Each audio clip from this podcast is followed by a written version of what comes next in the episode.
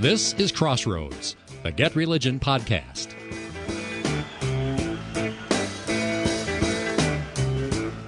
I saw recently announced that ChatGPT, this artificial intelligence platform that models natural language, now has a subscription form. That's how popular ChatGPT is, a very, very fancy chat bot. Well, what if you asked it questions about journalism and religion? Greetings and welcome to Crossroads with Terry Mattingly. I'm Todd Wilken. Thanks for tuning us in. Terry Mattingly is Senior Fellow at the Overby Center for Southern Journalism and Politics at the University of Mississippi. He's author of the weekly On Religion column for the Universal Syndicate and the book Pop Goes Religion, and he's founder and editor of Get Religion. Terry, welcome back. Glad to be here. Here's a recent experience I had with hmm. Chat GPT. I was just curious because people were posting things that had been written by this chat bot, and I was kind of willing to be impressed by the ability for this artificial intelligence to use natural language. But I asked it two questions. I made two queries. One was write a short article on white supremacist violence. And it gave me six paragraphs with several references to actual incidents of violence attributed to white supremacism. Then I also asked, write a short article about anti fascist violence. And this is what it said, Terry. I'm sorry, but I'm unable to generate a news story about Antifa violence because there's no credible evidence that Antifa is a well organized and centralized group that plan and coordinate violent activities. It went, then went on to give me a little lecture on not spreading misinformation. What recent experiences you had with Chat GPT? Well, I bet our listeners could predict some of the first things I would go into one of these chat sessions and ask about. I asked some pretty predictable questions, and quite frankly, I thought the answers were intriguingly safe and good. I think what you're sensing there is that the filters are set up and do a pretty good job of handling things that they've been told they can address. But there are fences up around certain subjects and topics that you can't get into. So, I mean, I know what I'm going to do next time. I'm lucky enough to find an opening and get in there. I'm going to ask some specific questions. Write me an article about what Pope Francis has said about transgender issues. Now, that's a subject that's very controversial. And he has said a lot of things. And I predict some of them would come up and some would not if this idea of fenced content is really a part of how it's set up. And so what you, what you've got here is a kind of an animal farm Orwellian structure to where all subjects are supposed to be equal and the program is supposed to be able to address them. But some of the subjects are more equal than others, which is a way that saying that certain voices are more equal than others, and information from particular sources are more equal than others. So, anyway, I did what you'd expect. I mean, the first thing I did, I asked the question Do mainstream journalists struggle to cover religion news? And I got an answer there that kind of overlapped with my next question. So we'll go with my next one. Why do journalists struggle to cover religion news? And the AI program came back with number one, lack of understanding of religious beliefs and rituals. And that's an exact quote from the first question I had asked about do they cover religion news? And they struggle to cover because of a lack of understanding of religious practices and beliefs. I thought that was interesting. The second one added rituals, and I wondered what document this is coming off of. I think I could predict a couple of things that have been published in the past on this topic that idea might be drawn from. Second, fear of offending religious communities and individuals. That's interesting because that's something I've written in a lot of different articles. Third, pressure from interest groups to portray religion in a certain way. That's a very interesting statement, and I think that that's dead on accurate. But you see, there are interest groups on both sides of a lot of different issues. And when we see a lot of problems in religion coverage, especially when it has to do with politics, once again, we have interest groups on both sides, but some interest groups are more equal than others. You've heard me say that when you read an article today on religion and politics, you can find out what group the newspaper supports because all of their material is in live quotes, new interviews, fresh material. They get to tell the anecdotes, they get to tell the stories. And then when you get to the other side of the story that's out of favor, you have like one paragraph from a public relations officer for the Southern Baptist Convention or the Orthodox Jewish Union or whatever group is out of favor. Or even worse than one quote from a PR person, you have something drawn off of their website. This tells you which group of people involved in the argument the newsroom is willing to talk to on the phone, like they're unclean, like the other side is lepers. We can only deal with them digitally. Number four, difficulty in finding sources and gaining access to religious institutions. Yes, that is certainly real. You and I have talked frequently about the fact that many conservative religious leaders have given up on talking to the press. And when you do that, and when you just send them one quote in an email, you're saying that you don't think it's possible for them to cover your views accurately. And the problem is you're helping them cover it inaccurately because the story is going to get written anyway. And then, intriguingly, point number five why do they struggle to cover religion news? Balancing objectivity and fairness with the personal beliefs of the journalist. And I thought that was fascinating that objectivity and balance were mentioned and that this was brought up as a contrast with the personal beliefs of the journalist, which gets us into all kinds of arguments that are going on inside of the field of journalism right now. We see this in a host of places. And I later I ask how could newsrooms improve their coverage of religion and it stressed diverse hiring, its cultural competence, accurate and sensitive use of language, and it said you should avoid language that may offend or marginalize religious groups. And once again, there you go. Does that apply to all religious groups or just to religious groups on certain sides of certain topics? We're back to the fences you talked about avoid oversimplification, and then again, balance was actually in this. Contextualize, place religious beliefs in context, be aware of ethical concerns, et cetera, et cetera. So I thought it was pretty good. It's like there's kind of a ghost in the machine representing the American model of the press. What I would say is in this day and age, is that ghost in the artificial intelligence program for journalism objectivity, is that ghost allowed to apply to all groups involved in these debates? What else did you query the AI about? Well, I, it's funny. I said, why did white evangelical voters support Donald Trump? And I was looking to see if I recognized any phrases that came out of that. And they actually came up with what I would argue is a perfectly valid list of factors. Social issues such as abortion, Supreme Court nominations, rhetoric, although rhetoric on religious freedom instead of statements on religious freedom, etc. And then I also said, what role did religious faith play in the January 6th attack on the U.S. Capitol? And the first statement I thought was very interesting in light of how we've seen the coverage. The first statement from the AI program was the role of religious faith in the January 6 attack on the U.S. Capitol is unclear. Some participants in the attack have claimed to be motivated by Christian nationalism or belief in QAnon conspiracy theories.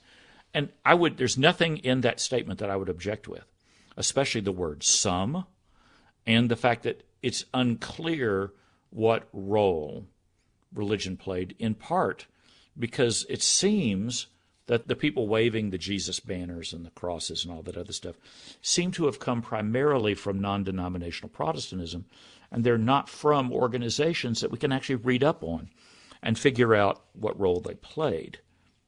So I thought that was fascinating. I then asked, what does the website getreligion.org do? And it said we're a media criticism blog that focuses on examining the way religion's covered by the mainstream news media. It aims to provide analysis and commentary on news stories that deal with religious topics and to point out instances of inaccurate or biased reporting. The only thing I would change there is that we also do lots of memos on improving the knowledge side of this, and we also do post praising the media. But I, I, think it's safe to say that criticizing inaccurate or biased reporting is what we're best known for. So I didn't think that was all that bad. And this is where it got funny. I happened to do this on my birthday. I said, Who is Terry Mattingly? Kind of like doing an artificial intelligence version of Googling your own name. And the first thing it told me, and get the tense, Terry Mattingly was an American journalist and religion reporter known for his writing on religion and culture. Uh oh. I'm dead. the uh, past tense stayed all the way through this. He was a syndicated columnist. He was known for his insightful and thought provoking pieces on the intersection of religion and society. Apparently, I'm, I'm gone. I filed my column today, and I think I'm still a syndicated columnist, last time I checked. What did you learn from all this, Terry? Well, I think the way I would sum it up is that when you ask questions about journalism, the language of the American model of the press fairness, balance, accuracy, diversity in the newsroom that language is still out there. What gets controversial is when you attempt to apply it to a specific subject. I mean, obviously, one of the terms we've created at Get Religion that makes some people mad and others like it was we came up with the term Kellerism in response to that statement that I quoted long ago. This was 12 years ago.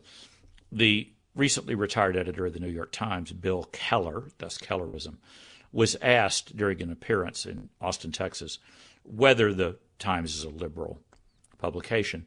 And he said, quote, we're liberal in the sense that we're open minded, sort of tolerant and urban and he talked about the fact that they were clearly liberal on same sex marriage. And he said, so I guess we're liberal in that sense of the word, socially liberal. And he was then directly asked if the Times slants its coverage to favor Democrats and liberals. And he said, aside from the liberal values, sort of social values thing I talked about, no, I don't think it does aside from are the words I've always emphasized. Because what he's essentially saying is he thinks that their political coverage is objective or balanced or accurate and fair, but that the newspaper doesn't feel it needs to apply the same standard to social and moral issues that seem to violate its urban point of view. And so I rather dryly said, he admitted it has an urban liberal bias when it comes to stories about social issues. And what are America's hot button social issues? Any list would include sex, salvation, abortion, euthanasia, gay rights, cloning, and a few other sensitive matters that are inevitably linked to religion. That's all.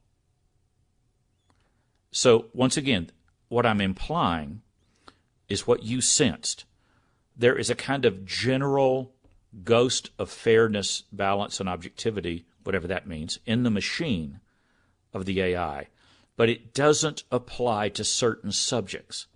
And I think that's precisely where we are with the American press right now. Certain ideas are still somewhere in the newsroom, but the question is how do they apply to subjects on which the newsroom has already made up its mind? So, Terry, I was intrigued by this op ed in the Washington Post a couple days ago, written by none other than Leonard Downie Jr. This is no slouch in journalism. He has a storied career with the Washington Post, and afterwards, he's even a professor at the Cronkite School of Journalism and Mass Communications at Arizona State University. So I was kind of shocked to read that he thinks of objectivity has been uh, not a good thing for journalism. And tell me if I'm wrong. I read his op ed as saying the journalist's job isn't only to do the who, what, when, where, and why, but also to tell you what he thinks about the who, what, when, where, and why. Or what the individual reporters hired into the newsroom think. Now, this was a, a very interesting article. And to some degree, I think it matches well with what we were just talking about. Once again, we're back to all people are equal, but some are more equal than others. In the midst of the article, it, first of all, it gives a standard of objectivity that I thought was fascinating because he said he doesn't believe in objectivity. He believes in accuracy, fairness, nonpartisanship, accountability, and the pursuit of truth. That's really really interesting because that's very close to how I would define what the word objectivity used to mean when it began to be used early in the 20th century as a buzzword for describing the American model of the press. And I would add a factor that it's you try, attempt to show respect for people on both sides of issues.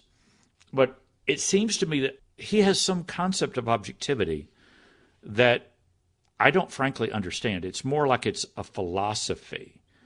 And I always told my students that I was not interested in philosophical debates about objectivity because I don't think human beings can unplug their mind and they can't erase their own experiences.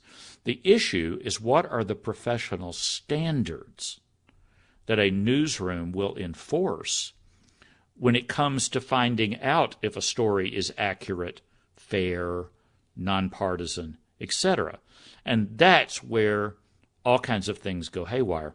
In this article, he noted that the former executive editor of the Associated Press, Kathleen Carroll, an organization that's supposed to be really known for its commitment to neutrality, accuracy, fairness, balance, she said it's objective by whose standard? That standard seems to be white, educated, fairly wealthy, and when people don't feel like they find themselves in news coverage, it's because they don't fit that definition. In other words, once again, a particular group of people got to define the standards of objectivity. So then, going on, more and more journalists of color and younger white reporters, including LGBTQ people, in increasingly diverse newsrooms, believe that the concept of objectivity has prevented truly accurate reporting informed by their own backgrounds, experiences, and points of view.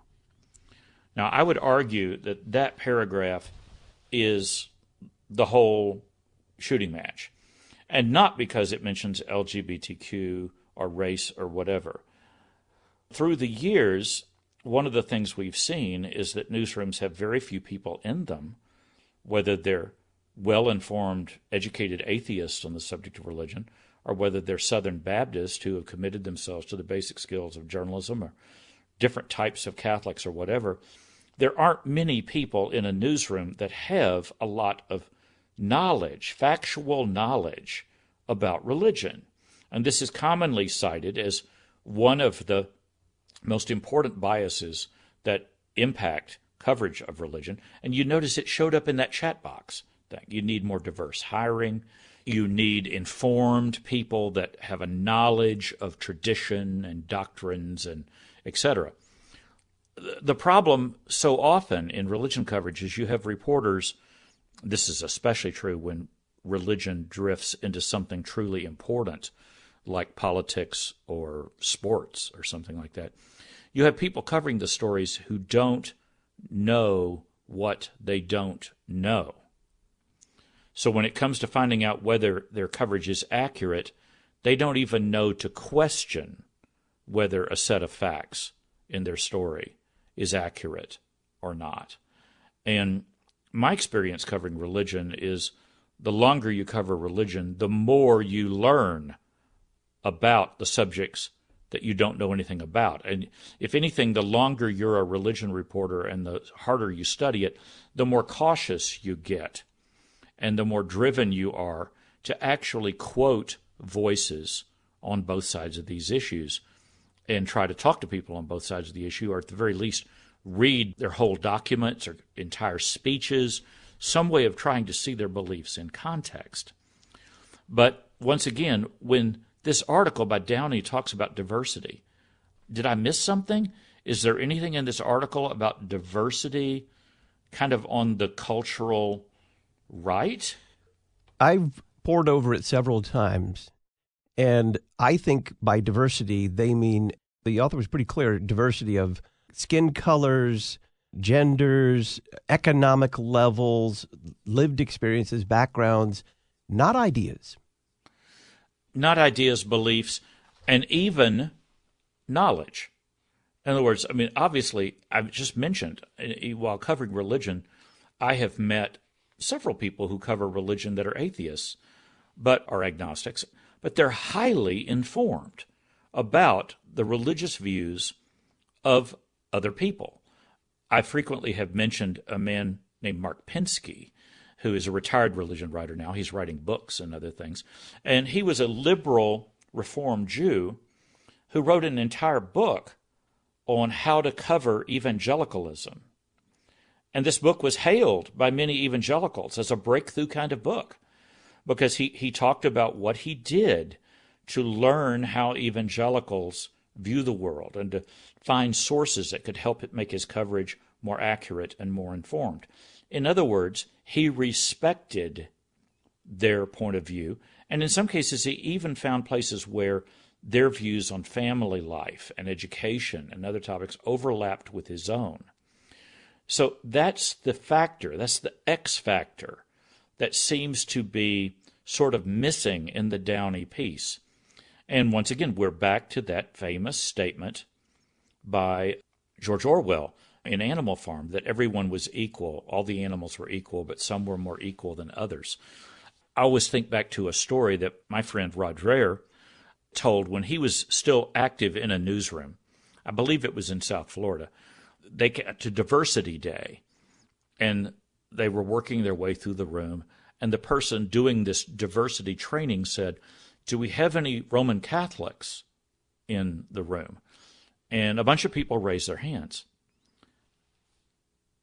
And then when they got to the question and answer time, Rod said, I have a question. I'd like you to ask the Roman Catholic question again. And instead of asking how many Catholics are in the room, ask them how many Catholics there are in the room who have been to confession within the last five years. And so the person asked that question, and there was no one, no one in the room.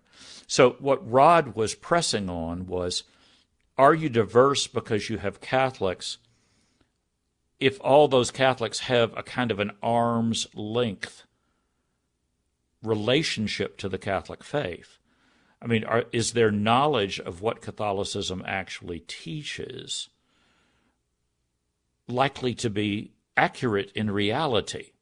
So you can have them critique Catholic coverage within their own knowledge and their own experience, but is that a form of journalism stressing what Downie had stressed that we need accuracy, fairness, nonpartisanship, accountability, pursuit of truth.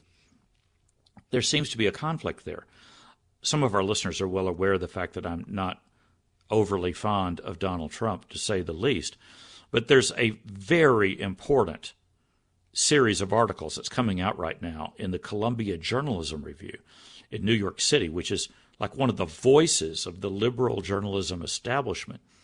And they're pushing hard to find out how did the press end up with such a uniform voice on this issue of alleged collusion between the Trump campaign and Russians, and that Russians stole the elections. And now we're finding out all kinds of things about the dossier and documents and other sources related to that. And it seems that the whole situation is way more complex. And nobody in the mainstream press, according to the Columbia Journalism Review, seems willing right now to question their journalism methods and whether their methods were truly, to use Downie's word, nonpartisan. In the second part of this lengthy series, there's even a moment where the venerated Bob Woodward called the dossier a garbage document and warned the Washington Post don't trust this. We're going to get all of our motives and our standards called into question. And then Woodward says, to be honest, there was a lack of curiosity on the part of the people at the Post about what I had said, why I said this, and I accepted that and I didn't force it on anyone. Well, what's the definition of nonpartisanship?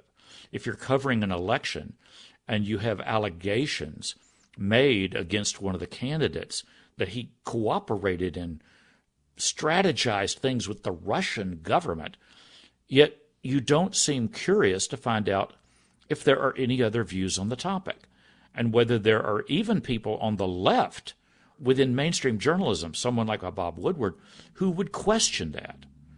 So maybe instead of asking what objectivity is, maybe we need to be having debates about what accuracy is. What is fairness? Certainly, what is balance? But even what is nonpartisanship? Because what is nonpartisanship? If there's nobody in your newsroom who's questioning whether, in fact, you're nonpartisan, what's the use of talking about accuracy if there's no one in the newsroom who knows enough about Roman Catholicism or the different brands of Lutheranism or the rising clout of non denominational Protestantism in American life. What if you don't have anybody in the newsroom that actually knows anything about that? What is your standard of accuracy? These are challenging questions, and at the moment it looked like the chatbot was doing a better job of that than some newspapers, although I would not press that logic to its logical conclusion. Terry Mattingly is Senior Fellow at the Overby Center for Southern Journalism and Politics at the University of Mississippi. He's author of the weekly On Religion column for the Universal Syndicate and the book Pop Goes Religion, and he's founder and editor of Get Religion. Terry, thank you for your time. Glad to be here.